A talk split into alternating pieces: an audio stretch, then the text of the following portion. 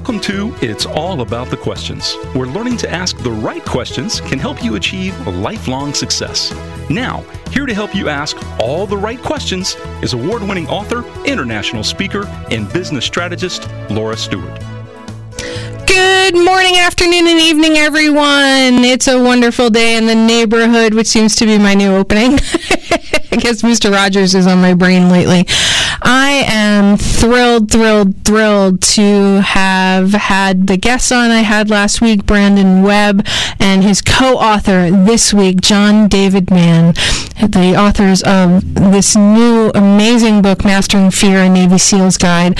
For those of you who are regular, loyal, faithful listeners of my show, you know that anytime I get a chance to have John David Mann on the show, he is here and gracefully he likes being on my show, so I, I don't get a no from him when I keep bugging him to be on because he just helps my brain shift into such a positive space and brings so much joy to my heart. So, uh, John, welcome back to the show.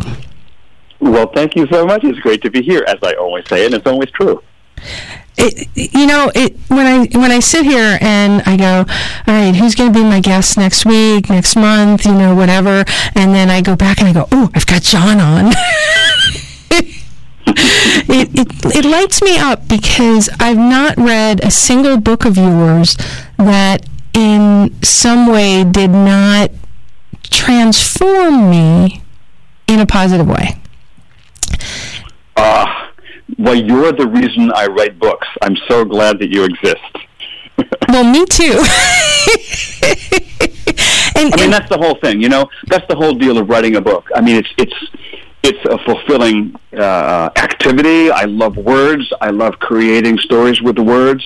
You can make an income doing it. It supports my family. But bottom line, the reason for writing a book is so that it lands in somebody else's, you know, existence with a thunk and and has an impact, makes a difference. So so thank you for that. I, I think I've read everything you've ever written, including Mastering MLM, which is uh, not not one that you talk about a lot, but it's it's a really fascinating book. Um, what I you know I read a book a week at at a minimum because a lot of my guests on my show have books that they've written, and then I read additional books each week of people who'd like to be on my show that want to talk about their books. And until I've read somebody's book that I don't know, I, I won't commit to them being on the show until after I've read the book because I need to make sure it aligns, that it fits, that it's legit. In in some cases, you know, I've read some books that people have sent me, and I'm like, really, you really think this? and and it's so you know, I don't mind having somebody on whose thoughts are opposite to mine because I think that's a really good conversation, but I have to feel it's truth what they're writing and, and not something completely out of left field that can do more harm than good kind of thing. You know, it's my judgment call, it's my show. So I get to do it, right? yeah, your football. My football. But when I read one of your books, I never worry about that. And it's to me, when you find an author in your life that it's like an old friend every time you read them, even though you write with other people with their names as the main name, I still sense you in some ways. Maybe because I know you personally, right? That whole idea of being able to put yourself in the back seat Brandon last week, right, said to me that you make him better. Mm-hmm. Well, that's that's uh, that's great to hear. How, Starting with a pretty good original, but yes. yeah, he said, you know, when I, I submit my stuff to John, it comes back, and and he said it's just better. He makes my words better. they make more sense. They just flow better. I would imagine that for you to write a book, Mastering Fear, a Navy SEAL's Guide with Brandon Webb, there must have been some fears that you needed to master along the way. Is that an accurate statement or no? Because I think you, know, you were writing five books at the same time that you were writing this one.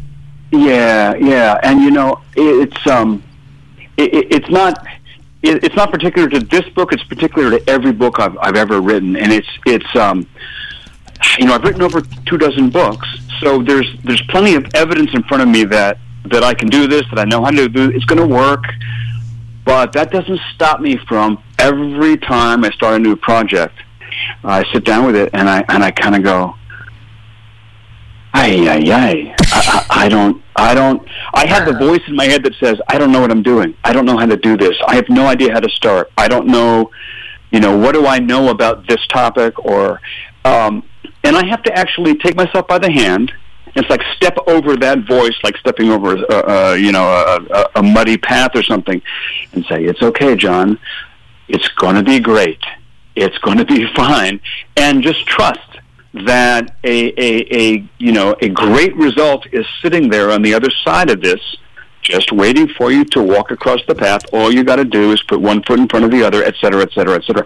I i have that talk with myself with every book i write. Not once but multiple times in some way every day. I mean i had it this morning when i when i came down to my desk. I'm working on a on a novel right now. And i have uh, had to I don't want to say grapple with, but something like that. I have had to grapple with, wrestle with um, that that voice, that friction, that fear of uh, I don't know what I'm doing here. Every single day. So, writing a book like Mastering Fear, how did it shift you in the writing? You know, it helped me. Um, it's funny articulate and clarify some of my own experience around dealing with fear and the role of fear in uh, in my life. Because what happens when I write a book with Brandon? Um, you know, the Red Circle, our first book, that was like his life story. So really, that was my job was to tell his story as is to channel him as if I were playing him in a film, right? Like I was Meryl Streep being Margaret Thatcher. or, or whatever. Which was pretty amazing, uh, actually. It was pretty amazing, yeah. um, I, I don't really compare myself to Meryl Streep or Brandon to Margaret Thatcher, so I don't know where that came from. But but um, I like the analogy; it works. okay, good, good. Um, when I sit down and write a book with Brandon, like this one or like the last one, um, uh, you know, Total Focus or something like that, my job is to take his experience and his thoughts as being off points um, they're like pebbles that I drop in a pond, and the pond is my life, my experience. Because for me, for this to work, when I write a book like that, you know, my job is to make it authentic, is to make it real, and that means it has to come from my own life. You know, and you talk to any good TV actor, and they'll say the same thing about playing a role. They'll say, "Yeah, my job is to be Margaret Thatcher, but in order to be Margaret Thatcher, I have to find the the stuff in my own experience that that resonates with." Uh, uh, and I used to read interviews or hear interviews with actors saying that, and I was like, eh, I don't know if I really believe that that's true. I mean, it sounds like they're just kind of being kind of false modesty. No, that's absolutely true. That's what you have to do. Um, so, you know, you asked about what did I get out of this book? These things like the idea that you can't overcome fear, you can't go to battle with fear. That isn't effective the the idea isn't to go head to head with fear and try to vanquish it like an enemy. Uh, it's more like a a very challenging partner that you that you learn how to work with. Um, Ooh, that's that's beautiful. Yeah. There's this ancient myth, the story of Ur, you know, Babylonian myth, I think that goes back thousands of years, and there's the story of him going to war with Enkidu, his arch enemy. And what happens is they end up becoming best friends. And you see that trope in, in coming through his history and, and uh, oral epics, you know, for, for millennia, for, for centuries. That's what fear is like. It's like you don't kill it, you don't destroy it, you make it your strongest ally. You make it your best friend. You learn how to use it to bring out your best self. I already knew that as a performer, like as a cellist, as a writer, but writing this book kind of helped me to understand it better and put it into words. I'm the first person that reads my books, so I'm really writing for me. Have so many goosebumps right now, and these thoughts just went through my head of how I'd been battling some fear I've had since June 1st with vertigo, and that I'm never going to be able to get past it. And now I have a different thought to think about with it instead of, you know, now I, it's a partner to learn to work with. And, you know, if it never goes away, I can choose to be in the fear of when's the next episode going to hit or learn to work with it and, and embrace it and do something different if I need to. Oof. So, um, hang on, everybody. We're going to be right back with New York Times bestselling author John David Mann, co-author with Brandon Webb of Mastering Fear, a Navy SEAL's Guide. We'll be right back, everyone. All right, so here's the fun part about getting the interview, John. Even stuff that happens during the break feeds into your books. so you texted me that you were having really bad echo, like you're hearing your own echo in in the phone. We don't hear it on this side. Hopefully, you calling back in has changed it. Has it? Well, actually, no. Okay, okay. all right. Wait, I think maybe it has. It has. Yes. Oh my gosh. Awesome. Awesome. Totally, totally love that. It's intermittent. Okay. All right. Well, we can always have you hang up and call back in again because sometimes, you know, different circuits cause different things.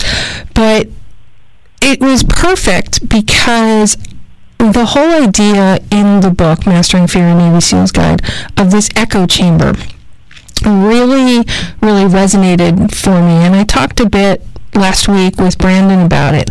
You wrote, the echo chamber is an internal monologue, hyper nostalgia that keeps you in its clutches and away from engaging in your present reality. And I just laughed because you had the whole echo thing as, as you're speaking, your own little echo chamber.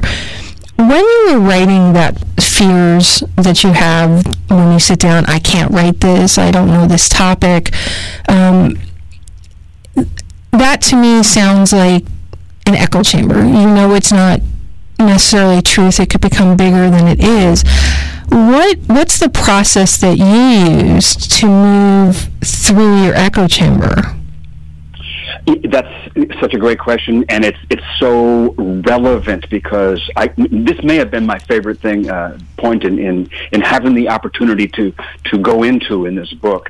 So this echo chamber, um, which is it kind of has three dimensions in it. It's on page 126, people, by the way. there you go.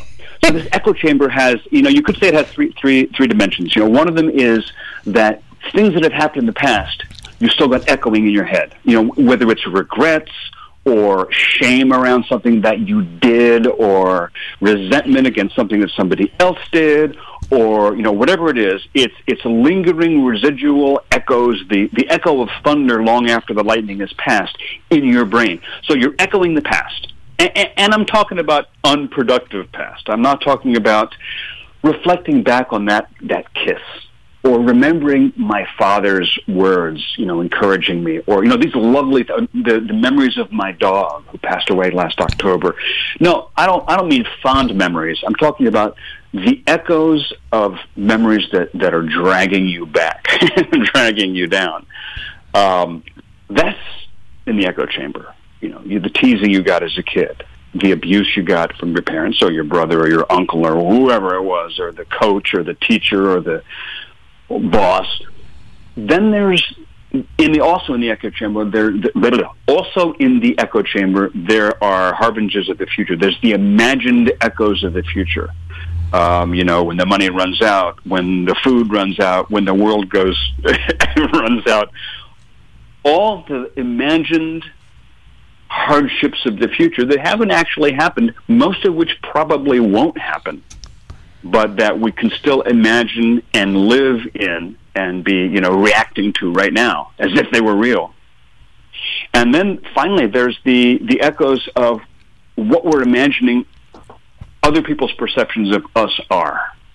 Like, I can tell you that as a, as a performing musician, when you're up on the stage with your cello and you're about and you're playing, it doesn't serve you to say, "I wonder how I sound." That's also true when you're a public speaker. It's also true when you're just a person. You know, when you're having a, you're in a relationship. It doesn't really help to say in your mind, I wonder what she thinks of me. Am I tall enough, short enough, handsome enough? You know, it's like none of that's helpful, and it's all just the echo chamber. It's all BS. It's a family-friendly show, so I won't curse, but it's all nonsense. Uh, falderall, if you will. Um, I love that word, falderall. Okay. uh, but it's so insidious. It's there. You know, we've all got it. And, and so you asked, how do I deal with it? For me, the single most valuable step in clearing away the dross and the cobwebs in the echo chamber um, was a step that I first learned about back in the 1980s was to speak it out loud, just to become aware of it. Awareness, you know, shining the flashlight of your awareness on the dark, hidden corners and recesses of your echo chamber and seeing what's there, hearing what's there, becoming aware of it is 80%, 90% of the, of the battle. Um, when, when I, I'm fortunate in that I work alone at home in my home office. So I can talk out loud with anyone looking at me funny from the next cubicle. and, and I began the habit of just saying out loud what was in my head. And I still do it. I'll sit down at the desk and I'll, I'll go, John, you're a total idiot. You have no clue what you're doing here. And then I'll go, wow, did I just say that? Yeah, I, I did. It's in, it's in my brain. Um, so, you know, th- for me, this is a lifelong process, or it has been so far, of unwrapping and uncovering the little uh, detrimental, hindering echoes I have in my brain. But uh, to me, it's it's such a crucial thing because it's all illusions. It's all shadows and ghosts. None of it is real. Yet, for many of my listeners, including myself, those fears can, are feel real, right? They they yeah. feel so debilitating and they shut us down to the point where we often can't even articulate the fear, as you said, speak the fear out loud. It's just such an overwhelming kind of thing that you can't even imagine mastering it because you can't voice it. And here's the thing, you know, we describe it in the book as a hamster running on a wheel. It is the hamster in the wheel of your brain. Uh, there's this popular trope that, you know, fear stands for F-E-A-R is false expectations appearing real. And we, I had fun lampooning that and bursting it because, you know, there's such a thing as real fear. Actually, what, you know, what fear is, is awareness of danger. That's what the word actually means. And there really are dangers in the world. The world is a dangerous place um, you know, people die, people get hurt, and it's real. So, uh, you know, it's not. I'm not advocating a uh, that you abandon yourself to a bliss of total complacency. Uh, I respect fear. I want fear to be my ally. I don't want to pretend it's not there. It's not about living in denial. What it's about, though, is all of this fuzz, this fog around repeating issues from the past, dreading imaginary issues of the future, worrying about what other people are saying about us or thinking about us. That's all the BS that clouds our minds and prevents us, holds us back from having in the moment awareness, in the moment crystal clarity. Now we talk about some of you know the experiences that Brandon had in the field, in the field of war, where you know, and I use those mainly because they're so vivid. You know, nothing demonstrates the dan- dangers of life more more vividly, maybe than talking about life in the battlefield. Uh, there's some other examples in the book, though. They're pretty vivid that aren't about war. You know, there's a guy that nearly drowns. There's a guy who crashes in an airplane. There are, you know, I tried to pull out some of the most vivid stories I could because, you know what, those those are real. There is danger in the world. Uh, but but what we're talking about is living in the reality of the moment, and not in this pillowy, suffocating mass of imaginary stuff. And then, with the dangers that exist, is embracing them, knowing that life is dangerous. Safety, as one chapter says, is an illusion. There is no such thing. None of us is getting out of this alive. So it's about living life to the fullest uh, with the greatest possible awareness and the greatest possible, you know, joy and, and, and, and fun. Oh, that's a perfect way to go into our national news break. I am here, everyone, with John David Mann, New York Times bestselling author, and latest book, Mastering Fear and Navy SEAL's Guide with Brandon Webb. We'll be right back to find out more about how we can all master our fears. Welcome back, everyone, listening to us live on iHeartRadio. For those listening on the podcast, you didn't have to listen to the national news or the commercials. We are here, I am here, with John David Mann, New York Times best-selling author of um, so many books, I can't even begin to count. And he has released a new book with his with Brandon Webb, who was on last week, Mastering Fear and Navy SEALs Guide. And John, we've been just having this amazing conversation in the first half of the show about fear and battling fear, and um, you shared some of your tips about speaking the fear out loud and living in the reality of the moment. That safety is an illusion. There's a, another concept in the book that to me really feeds off of this initial conversation of mastering fear. And, and I, I love how you guys, it's not called overcoming fear, it's called mastering it, right? Yes. This yes. idea in the book of the comfort zone. Now, everybody talks about get out of your comfort zone, step outside the box, you need to do this. You don't say that in this book. And it blew me away. And even just getting ready to talk to you about it has goosebumps running up and down my spine. You say that the comfort zone is your zone of confidence, competence, your zone of control. You don't step outside it, you stretch it. Can you elaborate on that? Because that's not a concept that my listeners are used to hearing. It's you need to Yeah. just forget it, get outside it, ignore it, but that's not what you and Brandon are talking about. Absolutely not. Yeah, I'm so glad you brought that one up too, because for me, this is kind of the heart of the book in a way. I mean, there's there's a lot about mastering fear that's about the inspiration of it, the grand gesture. You know, like the Teddy Roosevelt "Dare Greatly," or you know, Bobby Kennedy says, you know, uh, people say why, I ask why not, and all these great inspiring exhortations to just throw off the shackles and jump off the cliff. But you know, practically speaking, you take off the shackles, jump off the cliff, you fall down the bottom, you break your neck, and you die. Right. One of the things I love about about uh, working with Brandon's experience as raw material is is that SEALs, Navy SEALs, have have such extensive uh, work with with practice, with rehearsal, with preparation. Their word is training, the training of it. And for me, this is kind of the the nitty gritty of how to get from the point where you are right now to the point that you want to get to, the dare greatly point. We call it jumping off. The, the image that we use in the book is we call it a five step process. And at one point, we actually hired an artist to draw out this, like this pathway of five stepping stones because it is a path. It isn't just, it, it isn't like the Nike slo- slogan, just do it. No, just do it doesn't really work because you're not ready to do it. You don't know how to do it. You don't have the tools or the abilities, the skills to do it.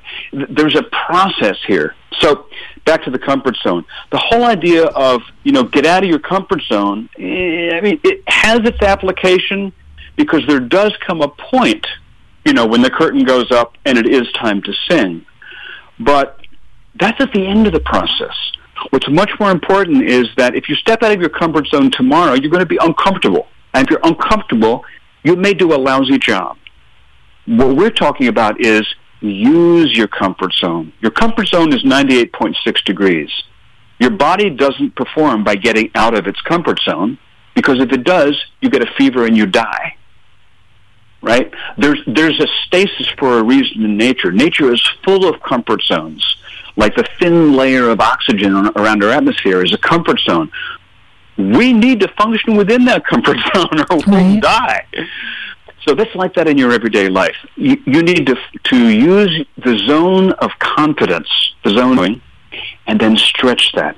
I learned that as a cellist. I learned how to practice how to, play difficult pieces by practicing the passage slowly but accurately, paying great attention to exactly getting the notes right, but slowly, and then gradually increasing the speed. We, we walk you through that whole process in the book. Um, and the same thing applies not to just going slow and then faster and faster, but maybe doing something with one person and then more and more people, or in doing something on a small scale, but then larger and larger. Your house is a mess.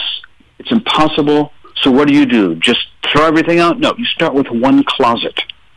Organize that. Give yourself the control over, I can handle this space. I, I can't even handle thinking about my whole house because I get I get angst. I right. drink. But uh, but if I can think about just cleaning up this bookshelf, this one shelf, that's my comfort zone. I can handle working for an hour to clean. Beyond that, then I have to go to the beach. You know what I'm saying? You, that has application in everything difficult in your life. There is a comfort zone, a control zone that you can use as a tool to practice, rehearse, train, and gradually stretch until you can do, you know, pretty much anything. I don't know if you've seen the viral video that's going around by Arnold Schwarzenegger. He not sure. He responded to a man who has been sitting on his couch completely depressed and ah. unable to get up or exercise. And Arnold Schwarzenegger has always been sort of somebody he's looked up to. So he was sitting on his couch in depression and he decided to reach out and ask a question of Arnold Schwarzenegger about how do I get back into the gym and, and whatever. And, you know, never expecting Schwarzenegger to respond to him. And Schwarzenegger said, stop beating yourself up, basically. Yeah. Depression, you know, is, is real. Just get up and walk around your house, basically. Don't worry about getting to the gym. Take a small step. It's still a step. You know, take a walk around your block. Don't worry about the gym and this big thing that you think you need to do take the first step. Well, this guy responded so amazingly to this that he actually went to the gym and now he's been helping other people who are getting stuck around depression take like a baby step or whatever it need to be and, and Schwarzenegger responded in a video to him back on that of course, in a gym looking like Schwarzenegger looks at yeah, his yeah. age. And that really, to me, was such a piece of that comfort zone that you talked about in the book crawl, walk, run. And the words that you and Brandon use pole, pole, pole. What's the immediate small next step? Keep moving. And here's the thing, too. Here's the key element for me in in this part of the process. It's when you carve out from a from a huge undoable task, when you carve out a little piece that you can that you can manage, you can do. To walk around the block, to walk around your house, to clean the closet, write the blog post, maybe not the whole book, right? When you carve out this one piece, it's within your comfort zone. Don't do it sloppy. Really pay attention to it. Do it really well. Like when you're like you know sometimes i'll sit down and i'll get intimidated by the fact that i'm working on a book. And and this will happen frequently. I'll go oh my god this like i don't even i can't hold the whole book in my head. I can't hold the whole idea it's, how do i how do i even begin to write a book? Well i can't write a book. Stephen king can't write a book. Nobody can write a book. What stephen king can do is write a sentence and then another sentence and then another sentence so asanas, I will literally sit down and say, okay, let me just get a sentence going here. But, and to me, here's the secret. I'll really work on that sentence. Um, sometimes I'll work a whole morning. I wrote a blog post about this last year, about the first sentence of the Go Giver Influencer. I'll work a whole morning on a sentence. The beauty of it is that when you do something small like that and you do it really well, that is not to sound corny that is the seed the seeds of greatness. Because taking that microcosm and stretching it and expanding it into a large scale whether it's a whole book or going to the gym or running a marathon or whatever it is it's not that hard. The hardest part is getting it right in the microcosm. Because that that's the stretch. The stretch isn't going from small to big. The stretch is going from small mediocre to small excellent Make it excellent on that small scale. Then you can expand it. As I played the cello, play the phrase slowly, but play it correctly. Get every note exactly in tune, precisely in rhythm. I don't care how slow it has to go. Once you get it excellent in the controllable scale, then you can take it and, and expand it and, and take it to the moon. That so fits with so many of my listeners who are trying to build businesses. They're like, oh, I need to add like tons of staff. I need to add all these products and all this other stuff. And they haven't even un- gotten their basic business under control and handled Yes. it. And they want to run the marathon already. And they're still in a sprint of trying to even figure out who their clients are, but they're adding and adding because they feel that they have to be at the home stretch the moment they start. Yeah. How do you respond to that? Uh, yeah, I mean, it, it, to me, it, it goes back to that thing of you know uh, Newman's Own, that wonderful company. Paul Newman's gone now, but his his family runs it. This the company has uh, dozens and dozens and dozens and dozens of amazing products. And how it started was he had salad dressing that he made, and his friends loved it, and they begged him for for uh, bottles of it they could take home. He had this one salad dressing perfected to excellence. People loved it. He didn't even want to build a business. In fact, when he realized it was starting to grow, he got alarmed because he didn't want it to look like he was trying to parlay his fame and his name into a money-making venture. So he was mortified, and that's why he came up with this this scheme of at the end of every fiscal year giving away every single dollar of profit, so that they start every year with a bank account of zero. But my hmm. point is, he grew it to this gigantic company, but it was it was purely because there was this little microcosm of excellence. And I think any business really, whether it's the product or the concept or the dialogue with the customer or the customer service experience, whatever it is, something has to start on a tiny scale Of and, excellence. and have the And we're gonna we're gonna go there. into our last commercial break. John We'll be right back with more from John David Mann, New York Times bestselling author of Mastering Fear: A Navy SEAL's Guide. We were just talking about Paul Newman and the start of Newman's Own, and you know, by the way, I love that salad dressing. I still eat that salad dressing, even though they changed the formula. Oof, so upset that they changed the formula.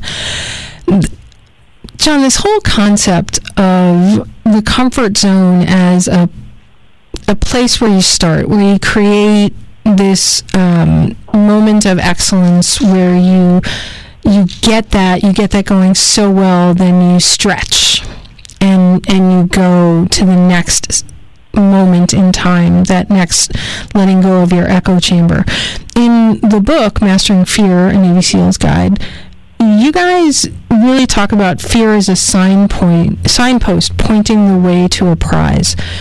How do you know that moment when you've mastered your fear for that moment so that you can step in to that that next moment or when the fear is something you really need to like okay i'm not even going to master this you know i just need to just not you know this is not something that needs to be mastered Yeah, I, I mean it's a good question. I'm not even sure if I know the answer, but there, you know, there are two. There are two pieces. As I said, we talk about a five-step process, and you know, really picture it as a like a path of stepping stones. Um, so it's a progression, but the the the first and last steps, to me, are kind of uh, crucial to your question. The first is called decision the first step in mastering any kind of fear is is to make a decision, and it's it's often a decision you make with incomplete information. Uh, maybe it's the total absence of information. like you decide you're going to do something, and you know. It, in a way, you could rephrase the question you asked: "Is what, where do you, how do you know the difference between bold and foolhardy?" Um, and so that's a, you know that's a judgment call which you, you have to make given whatever judgment and information you have in the moment. But there is this there is this point where you're going to make a decision, like I'm going to have a radio show, or I'm going to write a book, or I, if you're you know drowning. We talk about this guy Leo Russell, a friend of Brandon's, who was in a, an experience where he he very nearly drowned, and probably should have drowned or could have drowned, and he made a decision that he wasn't going to. Um, so whether it's life-threatening situations or just you know career situations or just everyday life situations, you know, the, mas- the path of mastery starts with making a decision, and the decision is usually based on inc- incomplete information. Therefore, it's easier not to make the decision. It's easier and less threatening to let life make your decisions for you, to let your circumstances kind of dictate what you're going to do. Yeah, you go to this, you do the same business your parents did. You go to the school that your brother went to, or whatever it is. You, you do this because you did it yesterday. You wear this because you wore it last week. That's life living you, not you living life.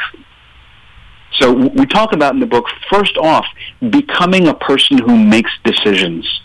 And then the, the final step of the process, in a way, comes before everything, which is to know what matters was to be, get get crystal clarity on what genuinely matters in your life, because that's the thing or the things that makes mastering fear worth it.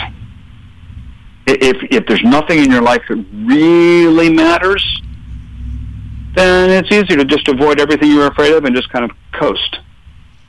You know, the way that you excel and live life to the fullest and grasp it and make fear your companion, your partner, your ally, uh, is, is to start out knowing what's really important to you. Why are you here? What are you after? That's why we put that chapter last, even though in a way it comes before everything. And you pose some really good questions in that chapter to help people figure yeah. out what matters. Brandon shared his mantra, what matters to him. What matters to you? What gets you moving? love and excellence. It's pretty vague, I guess, but that's what it is. I mean, love of your to, wonderful, glorious used, wife and your friends, I, or yeah, I used to say answer that question, but with the word excellence. You know, what matters to me is excellence. But what I've discovered is that uh, what matters to me more than excellence is is, is uh, the experience of being in love, and it's not just in love with my wife, which is a big part of my life. I'm in love with oxygen. You know, uh, a, month ago I had a, a health scare. Uh, our doctor looked at some spots on my legs and said he he said he wondered if they were melanoma. Let's cut them off and they biopsied them. And for about ten days, uh, the sword of Damocles hung over my head. We weren't sure if this was going to you know be a uh, what was going to be the, the result. And it was a fascinating ten days because I reviewed what's what matters to me. Uh, at the end of 10 days, they came back and said, totally normal, you're fine. you, you don't live to be 100. And I said, yeah, I thought so. But um, still, it was, it was interesting to really take a hard look at what's, what love, and what I realized is, I just, the love of everyday life is, is what drives me more than, more than anything. And then within that, my personal mission is to carve out excellence in everything that I do. Which, from my perspective, you've done in everything that I've ever seen you do. So you're you're living it. Well, I, am happy to hear that, and I'll tell myself that tomorrow morning when the beast rises up.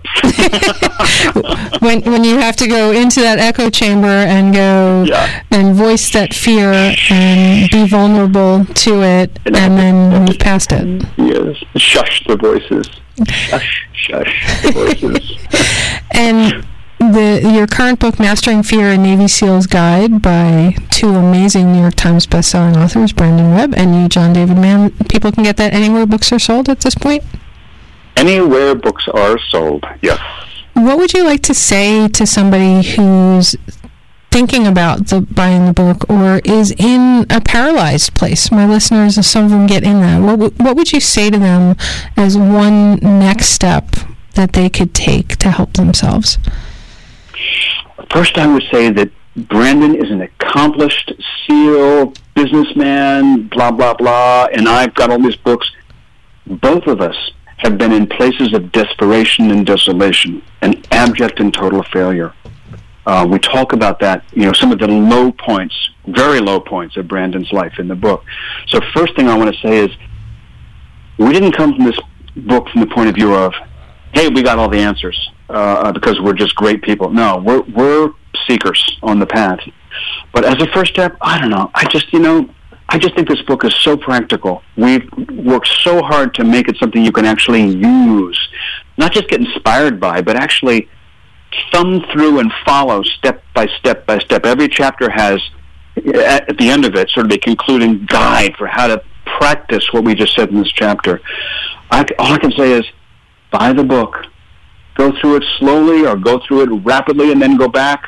Um, you know, highlight it, earmark it, whatever you need to do, but use this book to elevate your life to the to what it what it can be, what you know it can be. And how can people reach out to you and find out more about you, John? www.johndavidmann.com. And and I love every blog you write, so everybody should subscribe to his site so you get all these wonderful emails from him. Which I haven't gotten one in a little bit, but I know it's because you've been working on like five books. So thanks for reminding me. I've really got to get back to that blog. Yeah, yeah, yeah you got to get another blog post out there. Thank you so much for being a guest on my show again today and enlightening my audience. Um, it's so much my pleasure. I look forward to doing it again soon. Absolutely. I know there's another book coming and I can't yeah, wait. Everyone, I love the book Mastering Fear and Navy SEAL's Guide. Grab your copy today and let me know what fear you're mastering or if you need some help. Uh, let's get you some help to master those fears. Remember, the right questions can change your life. So, what are you asking today? Have a great day, everyone. Hug someone you love. You've been listening to It's All About the Questions, starring Laura Stewart. Connect with Laura at it'sallaboutthequestions.com and download a free workbook that will help you ask better questions starting today.